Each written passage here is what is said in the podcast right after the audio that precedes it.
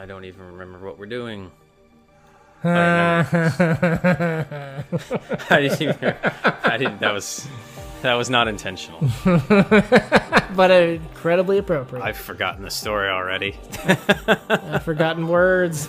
All right, welcome to the Codex Cantina, where I am Una. and I am. I don't know who crypto. I am crypto. If you are new to the Codex Cantina, we go heavy into detail into the books and stories that we read. Today, we are doing the Memory Police by Yoko Ogawa, and we're going to go heavy into detail and bring out some of the interpretations and meanings behind that.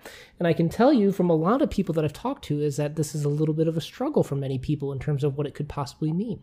So if you're down for literature discussions like that, please hit that subscribe button. And as always, we start off with publication information. And The Memory Police was published in 1994. A lot of people think that it is a lot newer. And it was translated to English in 2019 by Stephen Snyder. And that's why. It's actually a pretty old story. New to us, right? Not new to Japan. new, to, new to us. Yeah, Right. new to us. Now, with this coming out here recently, I think publishing distribution presented a little bit of a challenge here when they're trying to market this to Western audiences, right? Because I think what they tried to do is go down more the sci fi route. This is an Orwellian tale, you know, this is like Fahrenheit 451 if you love Ray Bradbury, trying to sell it to the dystopian sci-fi based crowd, which I don't know if that was totally appropriate. Now, with that said, I, I think finding the right home for this is super hard because okay, it's definitely not plot based. Like I wouldn't recommend this story for someone that's like, I need a great plot. Mm-mm, not this piece. No. But the op- but the opposite of plot is typically, in my mind, character piece, right? Yeah, and, they, yeah, and there's not a lot here for character substance either, sort of. Right. Maybe And- one character. Right. And it's just a little bit weak on the character side, too. So, what do we have?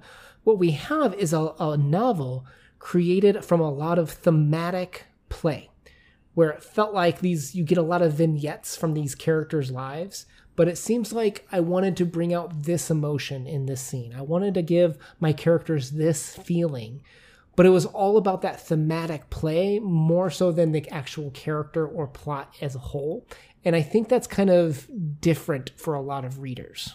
I think that's where a lot of people got confused and they immediately went to their computers and, you know, started going on message boards and went to YouTube and what is the meaning of this or what what does the ending mean or what was the point of this story because they had so many feelings by the end of the story, it was hard to compartmentalize and digest those. Right.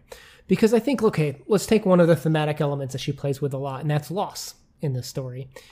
And just to say that this is a story about loss really misses the point because it's it's it's when that loss happens what she's really exploring is how the characters deal with that. They deal with it in different ways. They look at it in different ways with how they even approach whether that loss is important whether they should ignore it whether they should try to live with it. It's actually more interesting to see the the elements of where the themes and the characters interact more so than the actual characters or themes themselves I felt like with the loss, a lot of it was coming to the the acceptance of loss is that you're going to lose stuff in life and you have to be okay with that, especially with like ours mom, right? Now, one last warning I will give people is mine, the hardcover print has a couple of different font variations where when she's writing a novel, it's going to use a heavily italicized font as opposed to when the narrator's talking or the main characters are acting out things, you have just a traditional font. And you can see that the the stories shift with that font change.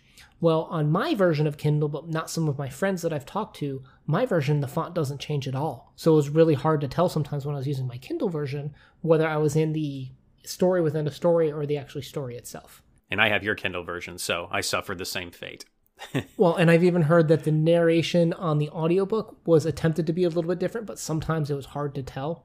So just be careful that there's some story in a story parts in this, and it can sometimes be hard depending on your format to know where you are. I didn't listen to like the Audible version or anything, but I could imagine after reading this story, this is one that I would say 1000% do not listen to your first go through because if they didn't have amazing inflection on when the narrator's speaking, you would be so lost listening to this book. I really, really think you need to read it the first time through.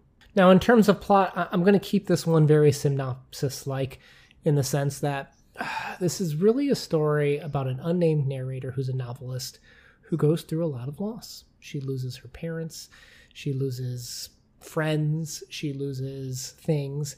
And part of that loss is driven by this weird thing where on this island, things just disappear. You have things like roses. They wake up one day, are gone. They don't know what the purpose of the rose is, and they find themselves taking roses to the river and washing the rivers away. There's a part where they lose books. Novels are no longer a thing. So, looking at a novel, uh, you can't write them anymore. You forget how to do that. You go to these big burn piles and you burn uh, all, all your novels. So, so piece, so noun by noun, object by object, this island is losing memories. They're losing objects.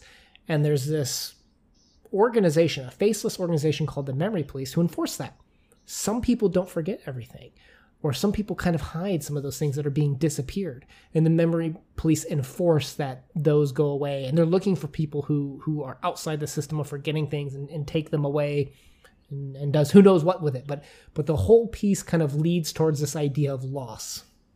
And I think this is where they try to capture on that sci fi element that magically all the items are disappeared and everybody's memories disappear of it as well. And so it gives that element of, well, this could only happen in some type of sci fi setting, dystopian future. And they paint it very bleak that all these terrible things happen as a result of a loss. And that's really not true, I feel like, through a majority of the stories you go through. Like when they lose, birds, for example, uh, and you see what happens to the guy that was the bird watcher, uh, it, it, it it doesn't play out as, as you think you would in a traditional sci-fi setting. And I think that's where a lot of people might have got confused if they went into this book thinking because they bought it from the sci-fi section in the store, they're like, "Wait a minute, that makes no sense in your traditional sci-fi setting." Right.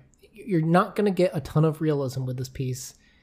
Formalism is kind of eschewed, and you're just going to have to kind of go with the flow and just live with your own interpretations, which is what I think most people feel most uncomfortable with they want that resolution. They want to be told that they're right. They want to be told that this is what this means, and you're not going to get that with this book. Because a lot of times in our fantasy and sci fi stories, they explain things so explicitly of how magic works or how something is done.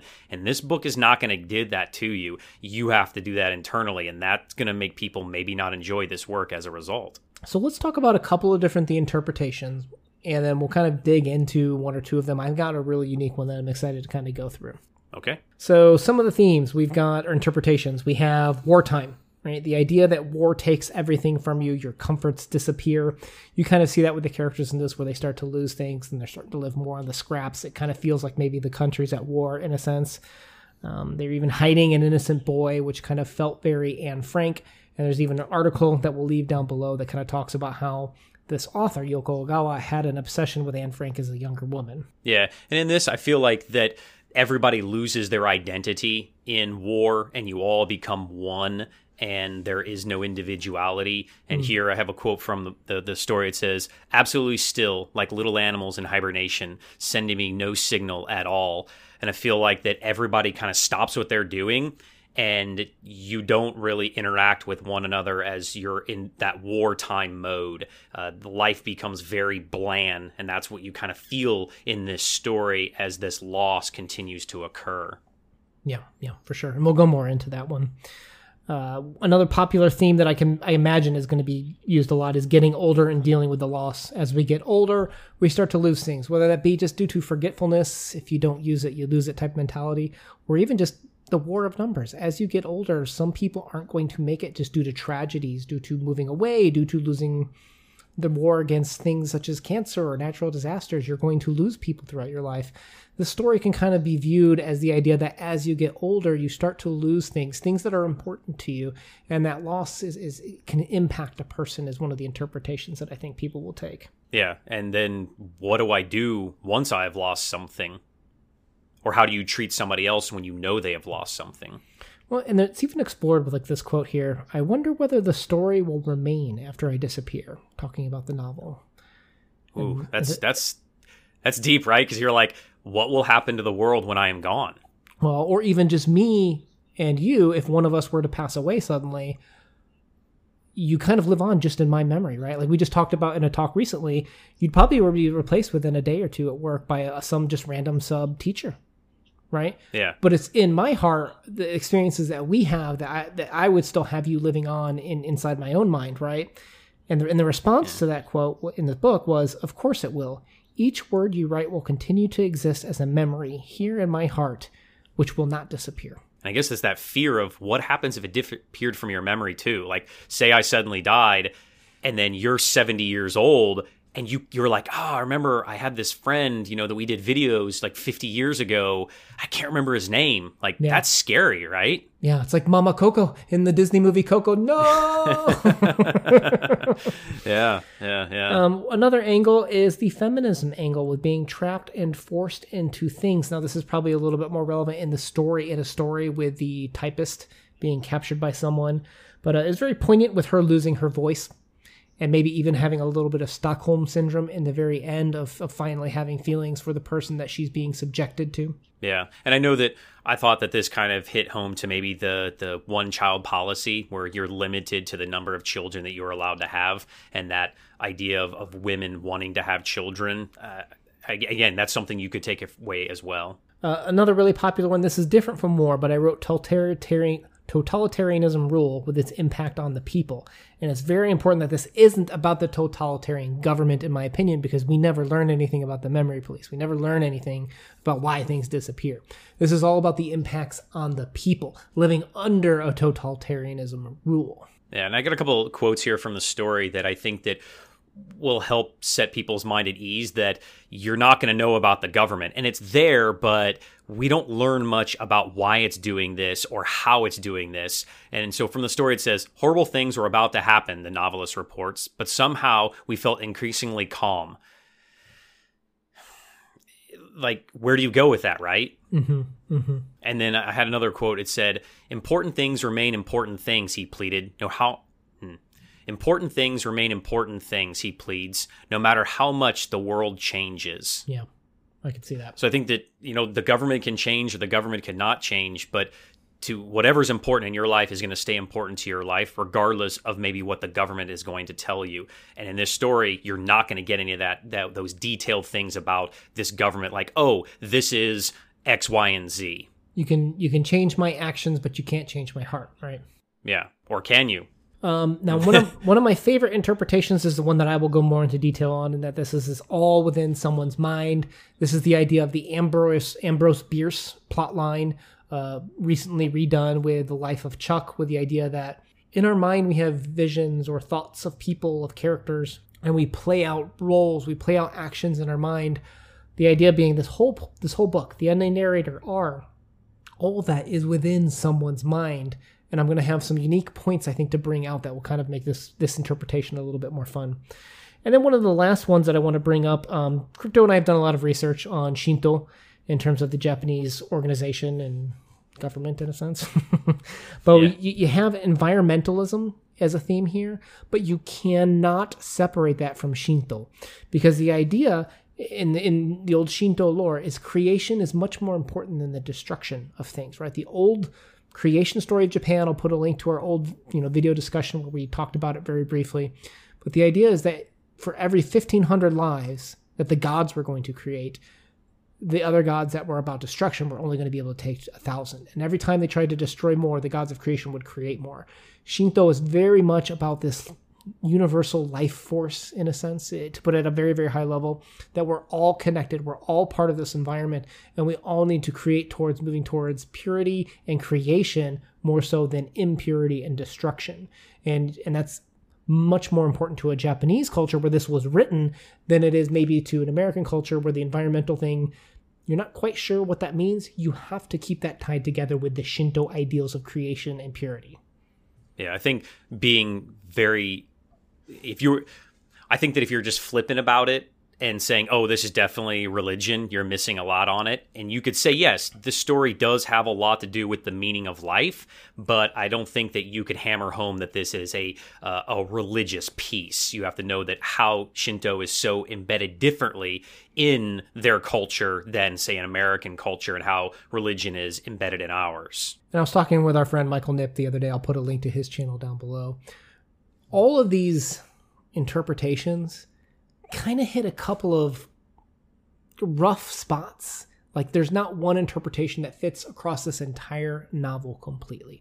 All of the in- interpretations have best spots that kind of fit, which is probably adds to the frustration I think some people have when it comes to extracting value out of this book, where they're like, "Oh, I really like this idea, but I didn't really know what this scene meant in regards to that idea." And that's that you kind of have bits and pieces of this that apply to different parts of the novel. I think that's important because that's what you're going to get out of the novel. And I think that's why it's so captivating. And I think that's why it's such an amazing piece is that 10 people can read this and they're all going to see what is the most important piece to them. And they're going to get that. And that that's fine. And you can be okay with not understanding the other pieces because it doesn't apply to you. All right, so let me start off with the interpretation of we are all in the mind of someone in this book, and I just got a couple of things that I think I think are just really really interesting. So, to go through a couple of examples, let's start with the idea of the phantom limb syndrome. Okay.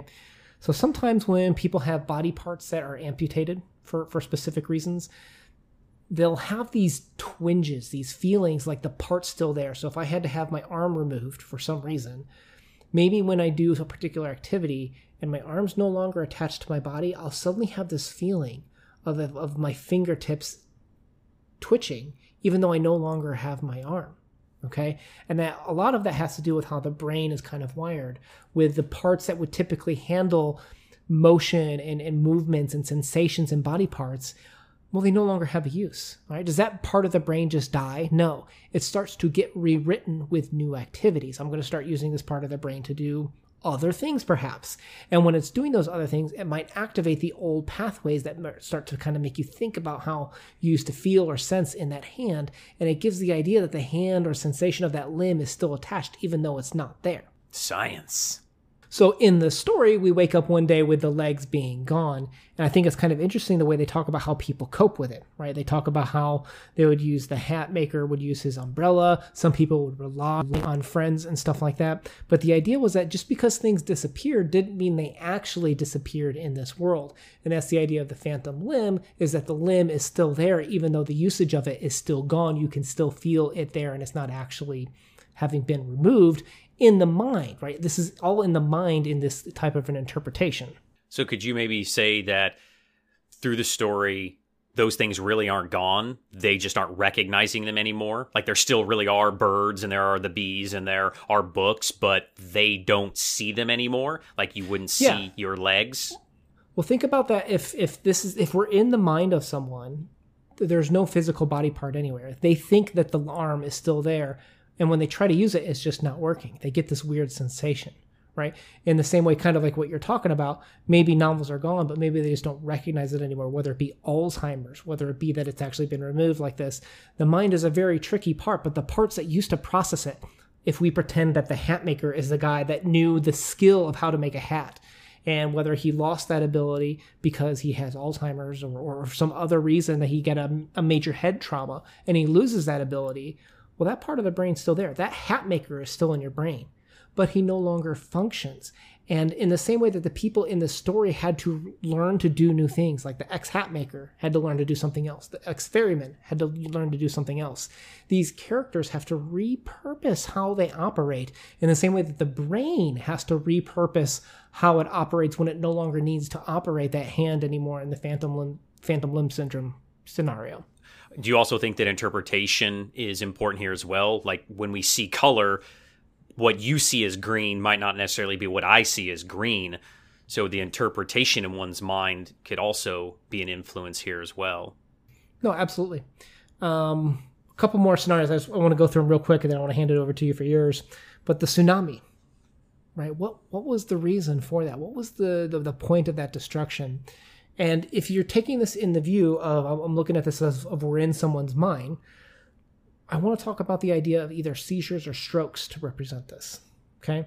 Because if you look at what a seizure is, the definition of seizure is a sudden, uncontrollable electrical disturbance in the brain.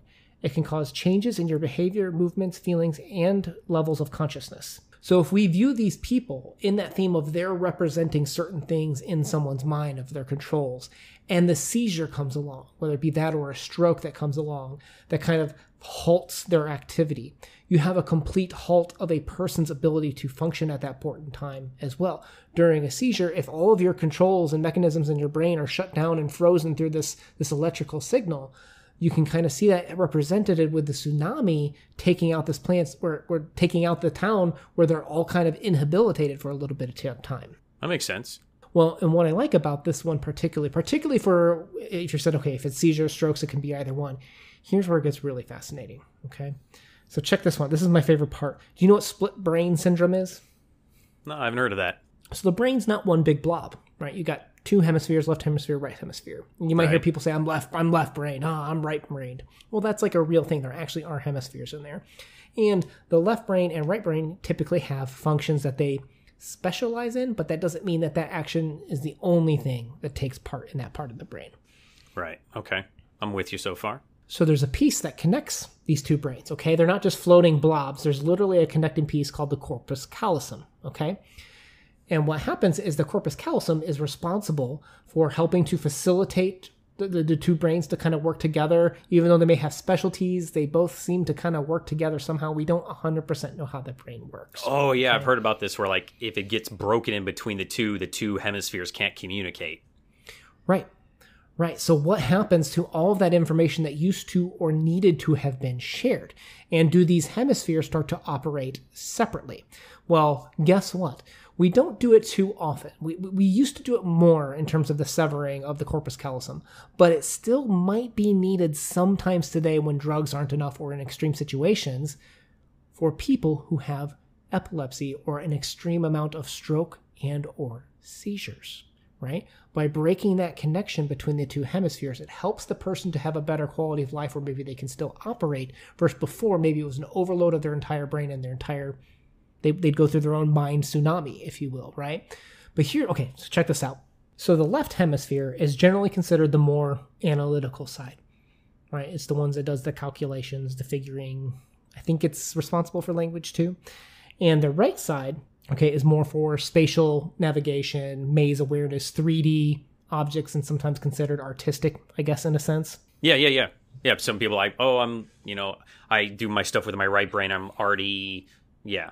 I've heard people say that before. So, what's interesting is your eye actually is connected to one specific hemisphere. Left eye connected to the right hemisphere, right eye connected to the left hemisphere. So they're crisscrossed. So check out uh, crisscross. But check out this experiment for individuals that had their corpus callosum severed. Okay, I cover one eye.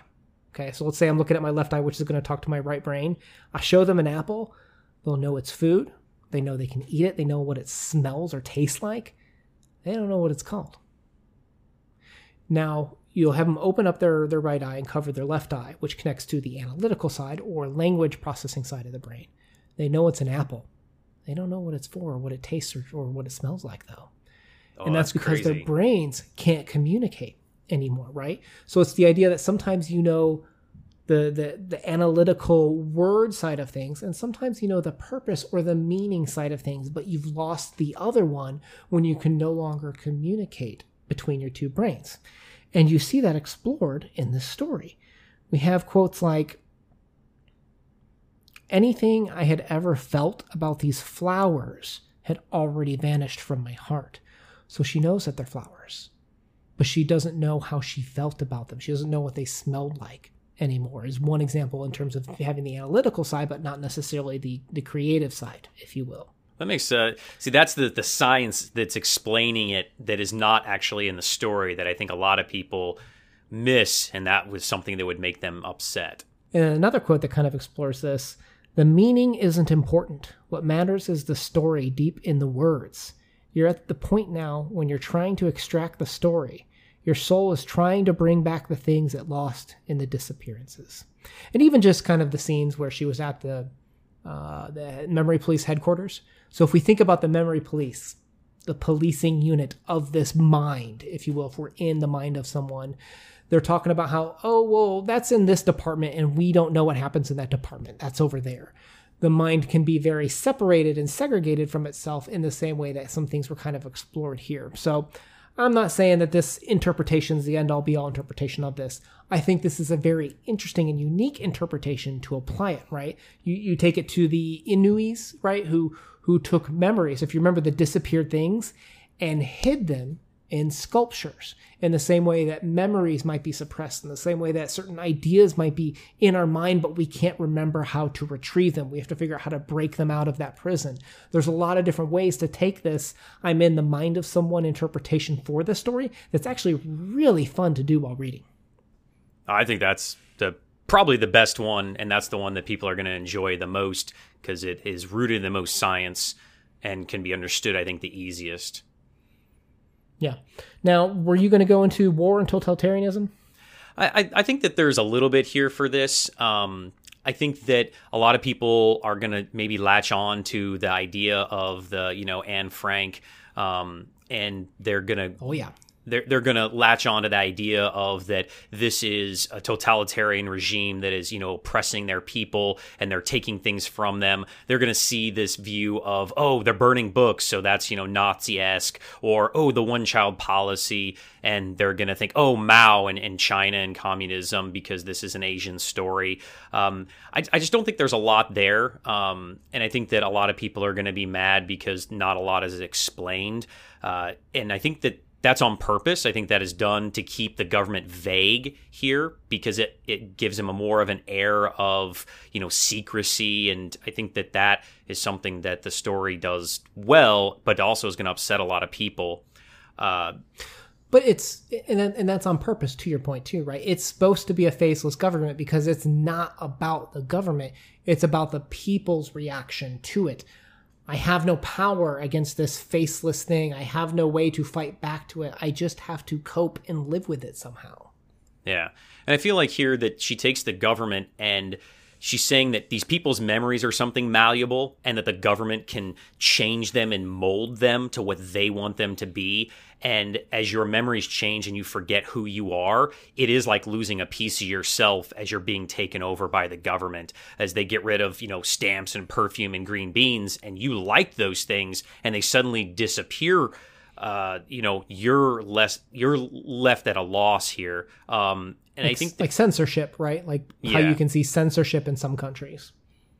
Yeah, and I think that I think that the the war thing, people are just going to be flooded with almost this nostalgia feeling because they want to latch on to something that feels familiar, especially nowadays with this idea because a lot of people feel this just came out and it didn't. This story is nearly 30 years old, but it was just given to us in 2019 and being that a lot of people feel oppressed by their government or think that governments are oppressing people, they're going to latch on to this one very, very quickly.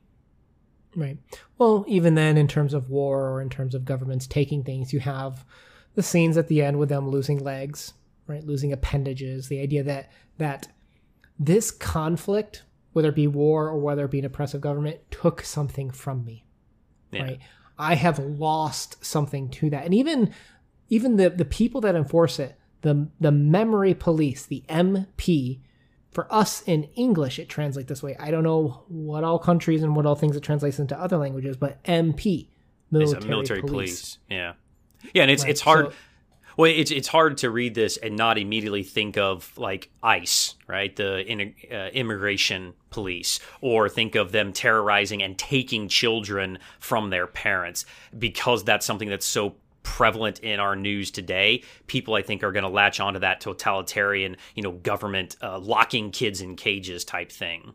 Well, and and, and what's the effect? It, it explores what will people do in the face of this power, this this unequal power distribution, and much like the Anne Frank, you have in World War II you had a lot of people from the Jewish population that were being hidden in basements, that were being transmitted and, and, carried across country to safety. You got a little bit of that being explored too, right? With them creating this little room, where are you going to go? We need to hide you type of a feel that in the face of power and that unequal power distribution wanting to take something something from you, what do you do to protect it? You hide it. And you see that with R, you see that with the Inuis and her mother, how she took disappeared things and hid them so that they could be passed down to other generations. And arguably, even the narrator, as a novelist, her job is to put down ideas and pass them down to other generations. And when an oppressive, unequal power distribution tries to take that away, it gives you a big sense of power and hopelessness. Yeah. I think too, like if people didn't want to latch on to the totalitarianism, you could also see this as almost a fascist, uh, because we see the similarities between like Mussolini and fascism, Italy here, um, almost that uh, idea of all of us should be the same. And they're rooting out individuality through the story as they take away these people's memories and make them almost all carbon copies of one another. It's like a really scary version of Harrison Bergeron. Yeah, yeah. I mean, I think right? Harrison we, Bergeron's we, pretty scary too, but well, we keep taking away or we keep handicapping you until we uh, reach equality, right? Yeah, and they're taking away, I guess, everybody's uniqueness and their individual individuality in this story. Right, that fear of loss and what does it mean to be me? You see that with how the novelist reacts too. Well, how will I write the story? Who will tell the story? I don't even know if I can tell the story anymore. This it's just really interesting the way it's explored with the characters. That uh, this is a piece that is is more fun to try to break into these structures that we create or have meaning for us. It, it's it's we're provided with this gelatinous emotional feeling substance that we try to jam into these shapes and these boxes that try to give meaning to it is the best way I can describe the story. Yeah, as I got to the end, I started trying to really reflect upon the story as a whole, and then it hit me that as it came to the end, am I the narrator? Is it me? Mm-hmm. Am I in mm-hmm. this story? Is it almost like that meta uh, experience of this? Is like, is, is this me inside myself and my own head? Is really where I kind of came to it as a as a closure. You know, I got a question for you. When you have dreams at night, like people that you know might be in it, and, and they have names, right? But sometimes there's there's people you've never. It's just a creation of your mind when you're having this dream. This person. Do those people ever have names in your dreams? No. I never have names for any fictional creation in my mind when I dream ever. And, and I know some people do, and then when they do, it's supposed to be really important for dream interpretations. I almost got a little sense of that too, where every character in this mind, this creation, this this fictional world of characters, in, in my interpretation of it, that with no names, no meanings, it, it, adds to that ethereal feel that this is all just a temporal, imaginary working of something. Such as, as, as if I am the narrator, maybe this is all in my mind in a sense too, with the no names. Is kind of how I added to it. Yeah, yeah, that, that's good. I like that point. One thing that I felt that maybe could have been lost here in translation is this idea of fear, and we fear what is special about us as an individual. And I know that I pride myself on you know my intelligence and my my ability to know things and read and learn, and I'm a teacher. And in my dreams, I can't read. I can't write and I can't read. Like letters are all jumbled mm-hmm. and mixed up, and I, and that's that's kind of scary, right? If you lose the one thing that makes you you. Yeah, just like this novelist, right? Losing losing novels. Yeah, right? losing novels. Well, all right. This was this was a fun discussion. I think I think the discussion for me was more fun than the actual book itself, which I kind of knew going into it based on what I've seen from some other people's. Let's go into our subjective ratings. So on this one, I feel like I think I'm just going to go completely subjective here. Uh, no analytical, nothing here. Uh, I was given the information beforehand that I knew that this was not a heavy sci-fi based book. So I was fortunate enough to have that information. Yeah. And then as I read through this, I knew that I wasn't ever going to get that over explanation like I traditionally would in a fantasy book or something of how magic works. And so I was okay mm-hmm. with that. I wasn't accepting. And I don't know if I would give this as high praise as maybe others, but I would definitely give this a solid 7.5. I think that it's a great book oh. and I think it's good upon self-reflection. And that's sometimes important for reading something is is self-reflection. And what you get out of it is what you get out of it, and you got to be okay right. with that. And your your meaning isn't going to be the same as everybody else's, and that's okay. Now, my answer might be a little bit shocking because I'm a guy that lives for the analytical breakdown. I love it when things are very complex and have lots of allusions to other literature, to the Bible, to to cultural norms and things. And this book has that. This book really any book that's written from a thematic purpose behind how it constructs each scene is going to have that feeling. I'm going to go with a surprising answer here that I'm going to give it a 6 out of 10 because it has all of that, but it's missing so much more for me. Where plot, I don't care about plot. I really don't care that we it's open ended. I really don't care that, that there really was no plot here. That I don't read for plot. I read for characters, and the character work in this I felt was, in my opinion, just so weak. I had a hard time associating with it, even though there were a lot of fun analytical things in there it brought it down for me. So I'm, I'm going to go with a 6 out of 10 on this one, but I don't regret at all my time reading it. I just didn't it was like I wanted more from it. And not not from a writing perspective, but I just it was missing something for me. I could understand the the lack of enjoyment in certain parts. I felt yeah, it, was, was solid. For sure it was not evenly paced to throw out the the reviewer term there, right? That's my thing, the pacing. I'm always the I'm always the guy of oh the pacing on this is terrible. yeah.